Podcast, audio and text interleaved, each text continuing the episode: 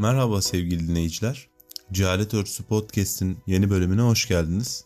Podcast'in bu bölümünde Nietzsche'nin Herakleitos'tan ne anladığı üzerine konuşmaya çalışacağız. Şimdi podcast bölümüne geçmeden önce birkaç hatırlatma yapmak istiyorum. Eğer e, yaptığımız paylaşımları beğeniyorsanız e, abone olmayı ve beğenmeyi, paylaşmayı unutmayın. Gerçekten bu yapan kişi adına, podcast'i yapan kişi adına önemli bir şey. Şimdi yavaş yavaş podcast bölümüne geçecek olursak Dediğimiz gibi Nietzsche'nin Herakleitos'tan ne anladığı üzerine konuşmaya çalışacağız. Şimdi insanların birbirlerine bakış açıları gerçekten birçok şeyi belirliyor. Bu düşünürler anlamında da böyle. Yani baktığımızda e, ünlü sofist Protagoras'ın insan her şeyin ölçüsüdür görüşünü insanlık pek aşamıyor gibi. Her şeyin ölçüsü insansa ve herkesin bir bakış açısı varsa buradan sabit ve kesin doğrular, kesin bir hakikat bulabilmemiz pek mümkün görünmüyor. Şimdi gerçekten Efesli Herakleitos hakkında pek bir kaynak kalmamasına rağmen üzerinde oldukça makaleler üretilen, tartışılan bir düşünür. Hatta geçenlerde Celal Şengör'ü dinlerken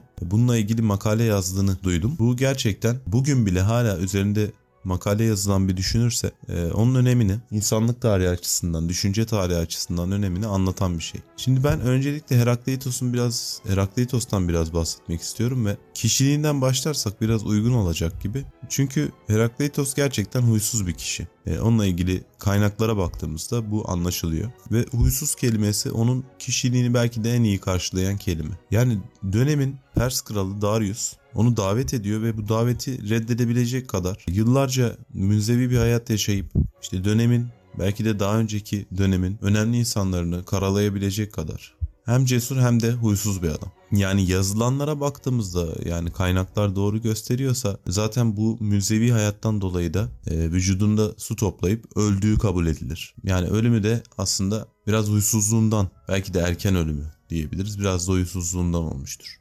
Şimdi onun felsefi görüşleri düşünce tarihi açısından, felsefe tarihi açısından neden bu kadar önemli diye bir soru aklımıza gelebilir. Burada cevabımız aslında e, oldukça basit. Felsefedeki oluş problemi, ne bakış açısı Herakleitos'un ciddi anlamda e, etkileyici.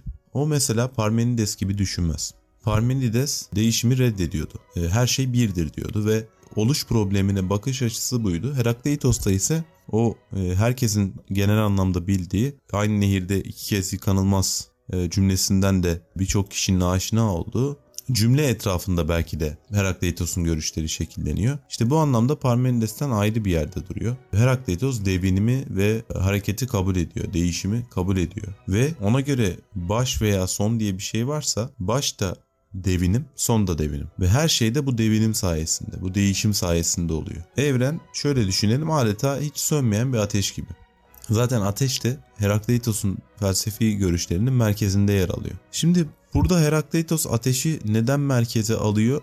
Görüşleri açısından, felsefi görüşleri açısından ateşi merkeze alması normal. Çünkü değişimden, devinimden, zıtlıklardan, bahseden bir düşünür ve bunları merkeze alan bir düşünür Herakleitos. Ama insanlık tarihine baktığımızda da ateşin bulunması e, ciddi anlamda tarihçiler özellikle bu konuda uzman tarihçilerin açıklamalarına, e, yazdıkları yazılara da baktığımızda yine arkeologların, antropologların bu konudaki çalışmalarına baktığımızda ateşin bulunması hakikaten çok önemli. E, zaman içerisindeki bedensel, insanın bedensel değişimlerini, ki bu bedensel değişimler insanın hayatına nedenli etki ettiği ortada. Bu anlamda insanlık tarihinde ateşin bulunması hakikaten önemli. Şimdi ateşten sonra ortaya çıkan durum e, nasıl öfkeden sonra ortaya çıkan durum şiddetse ateşten sonra da yanma. Ve bu anlamda Türkçe'de yanmanın ne gibi anlamlarda kullanıldığına, ne kadar geniş bir anlamı olduğuna yanmanın Türkçe'de baktığımızda bu diğer dillerden de örnekler verilebilir. Bu konuda birkaç örnek vermek istiyorum. Şimdi hepimiz çocukluğumuzda oyunlar oynadık. Bu oyunlarda birisi oyunda başarısız olduğunda ve oyundan çıkması gerektiğinde ona kullandığımız kelime yandın yani yandık kelimesini kullanırdık. Yine bu isimde Yakar Top isminde bir oyunumuz dahi var. Şimdi işin bitti anlamında da yanma kelimesini işte şimdi yandık, şimdi yandın şeklinde söylemimiz vardır. Burada mesela işin bitti anlamında yanmayı kullanırız. Ve işte Nazım Hikmet'e ait olduğu söylenen bir söz vardır. Ben yanmasam, sen yanmasan, biz yanmazsak nasıl çıkar karanlıklar aydınlığa şeklinde. E, bunu aslında söylerken şimdi yine aklıma geldi. Platon'un mağara alegorisinde aşina olanlar bilecektir ateşin önemini de buraya belki eklemek gerekebilir. Ee, birine sevgiyi anlatırken işte bu kız bu çocuğa yanık şeklinde deyimlerle kullanıldığını görürüz. Hatta bizde yanma kelimesi cinsel anlamda da kullanılır. Örnekler çoğaltılabilir ama gerçekten görüyoruz ki ateş insanın kendi düşünce tarihinde, gelişim tarihinde bu anlamda çok önemli bir yerde. Yine vahiy dinlerinin de ateşi ne anlamlarda kullandığını birçoğumuz biliyoruz. Ve cennet, cehennem anlayışında cehennem ateşle tasvir edilir. Şimdi Herakleitos felsefi görüşlerinin merkezine yerleştirirken ateşi bunları düşünmemiş olsa bile aslında belki de farkında olmadan bunları düşünmüş olabilir. Evrenin gelişiminde ona göre ateşten daha değerli bir şey yoktur. Ve bu ateş onun siyaset felsefesinin, epistemolojisinin, mantığının, varlık felsefesinin hep temelinde olmuştur ateş. Evren ona göre sönmeyen bir ateştir. Öyle ki güneş bile doğup batarken ateş hiçbir şekilde sönmez. Şimdi güldüren e, bir şeyden bahsederek bu konuyu yine pekiştirmek istiyorum. Bu ateş etrafında birazcık düşünecek olursak. Geçenlerde birkaç Fenerbahçe taraftarı Galatasaraylı futbolcu Icardi'nin formasını yakmışlar. Icardi de Instagram'da bunun üzerine küçükken bana ateşle oynarsan yanabilirsin diye öğrettiler şeklinde bir paylaşımda bulunuyor ve onlara bu şekilde bir yanıt veriyor. Ateşin e, mecazi anlamlarda kullanıldığını bize farklı dillerde de kullanıldığını gösteren güzel güncel bir örnek aslında. Bu anlamda değil ama insanlığın ilerlemesi görüyoruz ki aslında ateşle oynayanlar sayesinde olmuştur. Bugüne kadar yaşamış filozoflar ya da bilim insanları tarihte rol oynayan başka önemli aktörler eğer ateşle oynamayıp ateşin yanından geçmeye çalışsalardı belki hala çiğ et yemeye çalışıyorduk. İşte zaten gelişim ve ilerleme için de Herakleitos bu anlamda ateşi ve savaşı şart koşmuştur.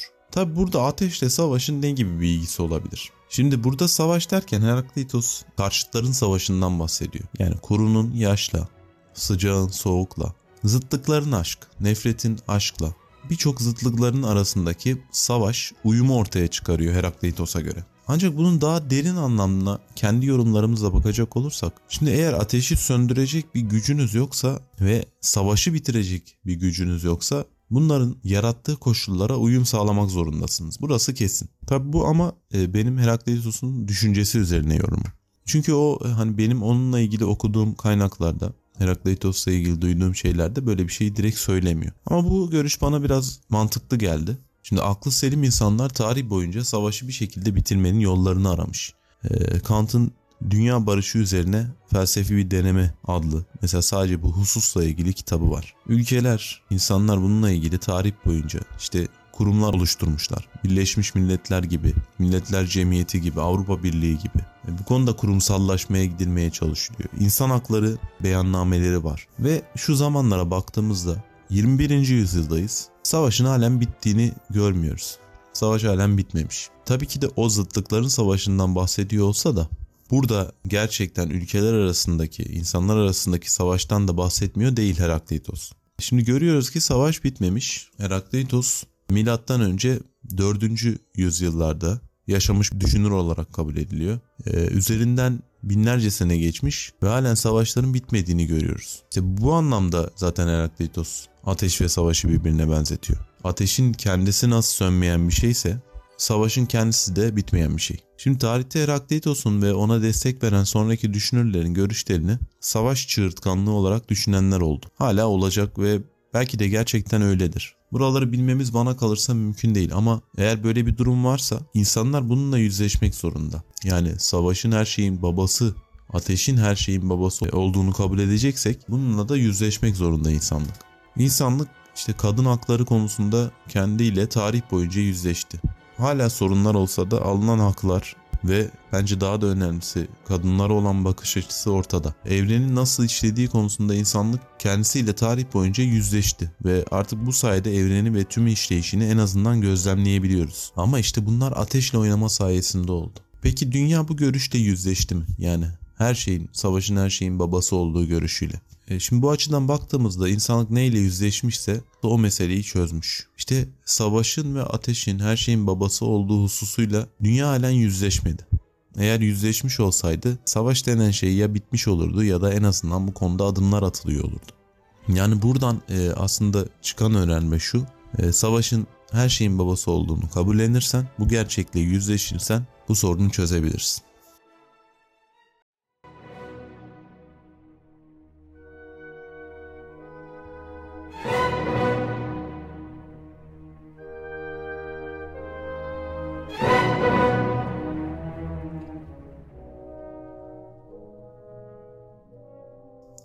Nietzsche'nin e, Herakleitos üzerindeki görüşlerine doğru birazcık yelken açabiliriz. Nietzsche gerçekten Herakleitos'u çok seviyor. Ona büyük saygı duyuyordu. Nietzsche'ye göre Herakleitos'un işte karşıtların uyumu konusundaki düşüncelerini açığa vurması korkusuzca bir şey.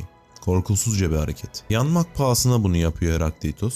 Şimdi biraz daha aslında derin ve karışık konulardan da bahsetmek lazım. Çünkü bunun felsefi bir temeli de var. Bu felsefi temeli anlaşılmazsa yani Nietzsche'nin neden Herakleitos'a destek verdi? Daha doğrusu Herakleitos'a destek veriyor ama bununla ilgili bir temellendirmesi var mı? Yı ancak bu şekilde anlayabiliriz ve burada da gideceğimiz durak Kant oluyor birçok şeyde olduğu gibi. 1724 doğumlu ünlü Alman düşünür Kant e, gerçekten felsefe tarihi açısından bir milat. Burada tabi felsefi görüşlerini tamamını anlatmaya vaktimiz yok. Ama bir görüş oldukça önemli. Şimdi zaman ve mekan insanların hep düşündüğü şeyler. Kant kısaca bu zaman ve mekanın insan zihninde a priori olarak yani deney öncesi, duyum öncesi, belki de yaşantı öncesi diyebileceğimiz şekilde insan zihninde var olduğunu savunur. Ee, ve bunların insanın aklıyla ilgili olmadığını tamamen sezgiyle olduğunu savunur. Şimdi bu tabi en kısa en özet şekilde anlatım. Normalde bu konu çok daha karışık bir konu.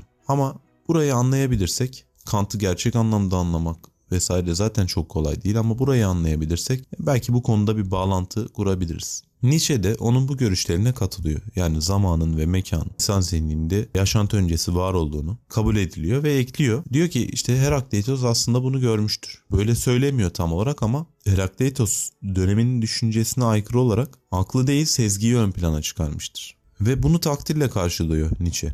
İşte bu sezgili tasarım iki şeyi içinde toplar Nietzsche'ye göre. Zamanı ve mekanı. Yani Herakleitos zamanı deneyden bağımsız olarak sadece sezgisel bir kavrayışta ele alıyor. İşte buradan da zaman ve mekanın göreliliği ortaya çıkıyor. Bu akılla değil sadece sezgi ve tasarım ile algılanır. Zaten zaman göreli olduğunu da Einstein biz biliyoruz ki bilimsel olarak kanıtladı. İşte zaman düşündüğümüzde geleceğin geçmişi devamlı yediğini, burası önemli, geleceğin geçmişi devamlı yediğini, mekanda ise her şeyin her şeyi devamlı yediğini söylüyor Herakleitos Nietzsche'ye göre. Ve işte adalet erdemini Nietzsche bununla açıklar. Adalet savaşı kazananın olacaktır. Zaten Nietzsche'ye dair eleştiriler de Hitler düşüncesinin temeli belki de bu düşüncelerden geçiyor gibi bir yerden eleştiriliyor. Ama burada hiç alakası yok. E, savaş adaleti meydana çıkarır derken aslında Nietzsche'nin bahsettiği adalet bizim şu andaki anladığımız anlamdaki adalet değil. Adalete bambaşka bir yerden bakıyor Nietzsche. Ve bu gerçekten böyle olabilir. Çünkü iyiye nereden baktığımız iyinin tanımını veriyor. Kötüye nereden baktığımız kötünün tanımını veriyor. Kullandığımız kelimeler etkiliyor, yaşantımız etkiliyor ve e, Nietzsche'nin zaten genelde eserlerinde temelde yapmaya çalıştığı, anlatmaya çalıştığı şey de bu. Değerlerin yeniden değerlendirilmesi. Aslında en temelde bundan bahsediyor. Çünkü o hem bunu felsefe tarihi açısından felsefeciler içerisindeki bir tartışma olarak buna bakabiliriz. Bir yandan da felsefenin dışındaki bir tartışma olarak bakabiliriz. Nietzsche'nin ama esasında tartıştığı zaten klasik felsefe. Yani Sokrates olabilir bu, Aristoteles olabilir, Platon olabilir.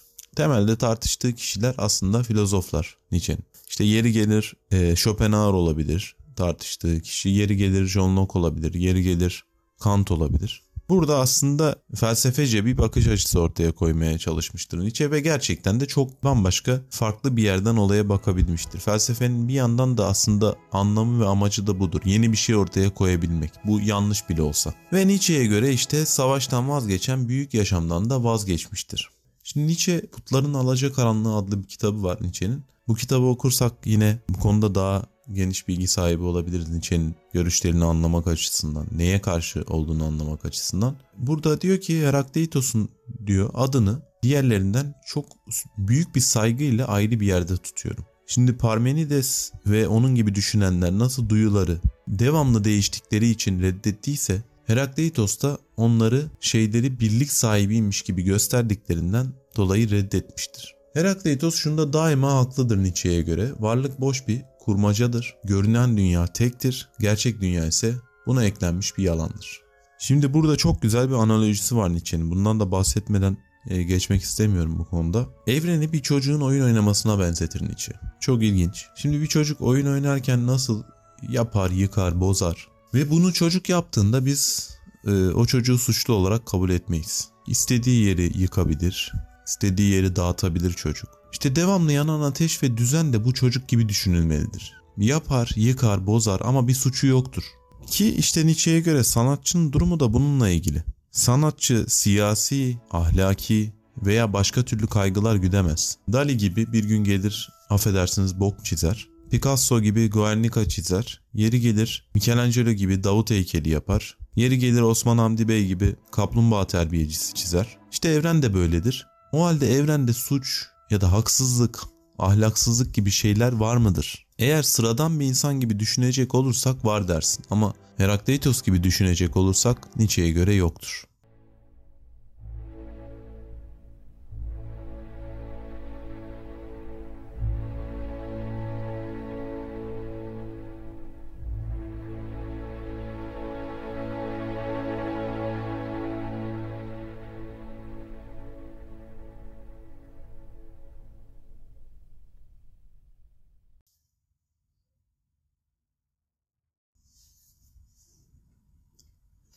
Türkiye çok önemli bir deprem sürecinden geçti ve kısa süreli de olsa doğa durumuna döner gibi oldu.